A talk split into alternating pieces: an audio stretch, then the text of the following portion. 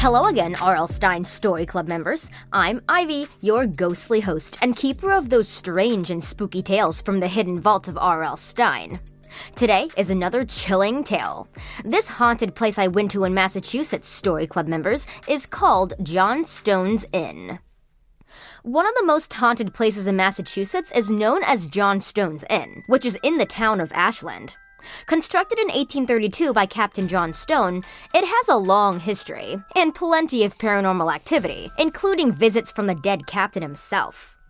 In the 1800s, John Stone's Inn, then called the Railroad Boarding House, was said to be a huge hit with both travelers and the locals. That is until 1845, when an accident occurred in the building.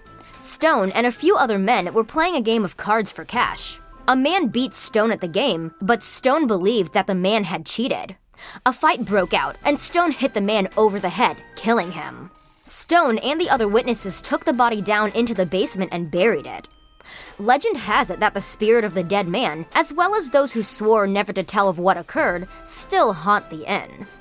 A little girl is also believed to haunt the inn. Her spirit is somehow attached to a dress that's stored up in the attic.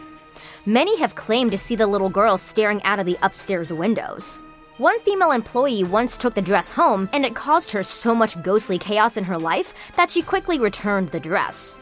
Many hauntings that have occurred over the years at John Stone's Inn were said to be apparitions of the captain himself. A picture of Captain John Stone hangs over the fireplace in the establishment, and patrons claim to experience an airy feeling of being watched when they're close to the photograph.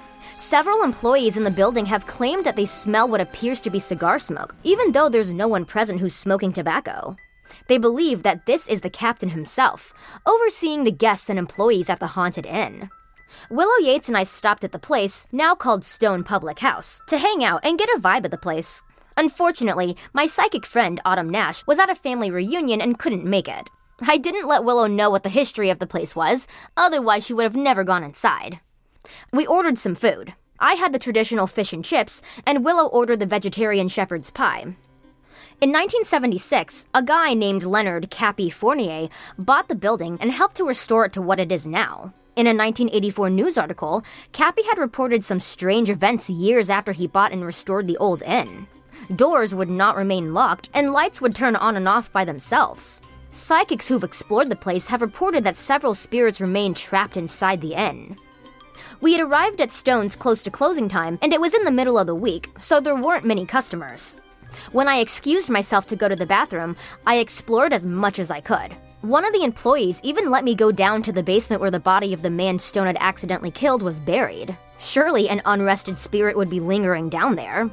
There was sadly nothing, though, just an old basement. There was a creepy factor for sure, but no ghost that I could see. And I really wish that Autumn could be here just to see what psychic vibes she could pick up. When I returned to the table, Willow had finished her food and was in a good mood. I asked her why she was so happy. She said she spoke to this really nice man who was dressed up like a sea captain. He asked her how she enjoyed the food and the place. She said fine. I asked her to describe the man, as he sounded like Captain John Stone, the founder of the place. When she did, I pointed to his portrait over the fireplace. She hadn't noticed it before. She told me that that was the man she talked to.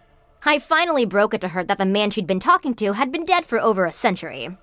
Willow's face went as pale as snow, and then she ran outside screaming, leaving me to pay the bill. Oh well, it was kinda worth it to see her face.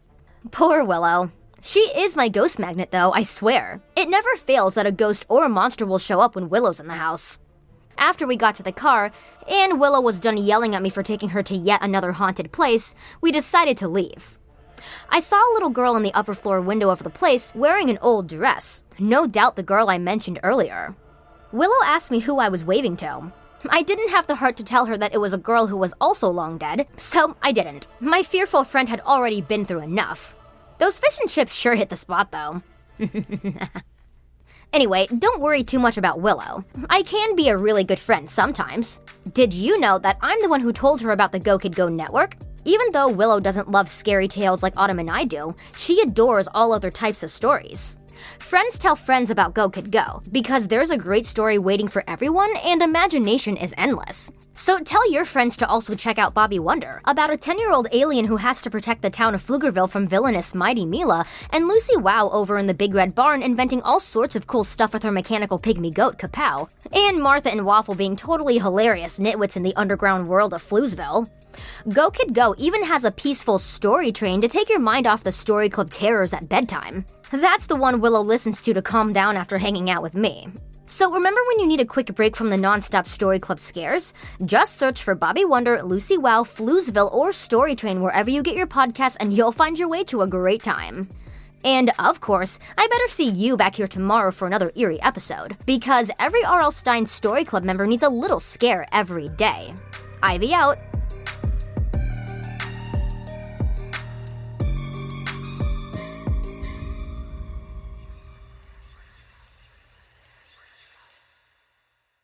Go, kid, go.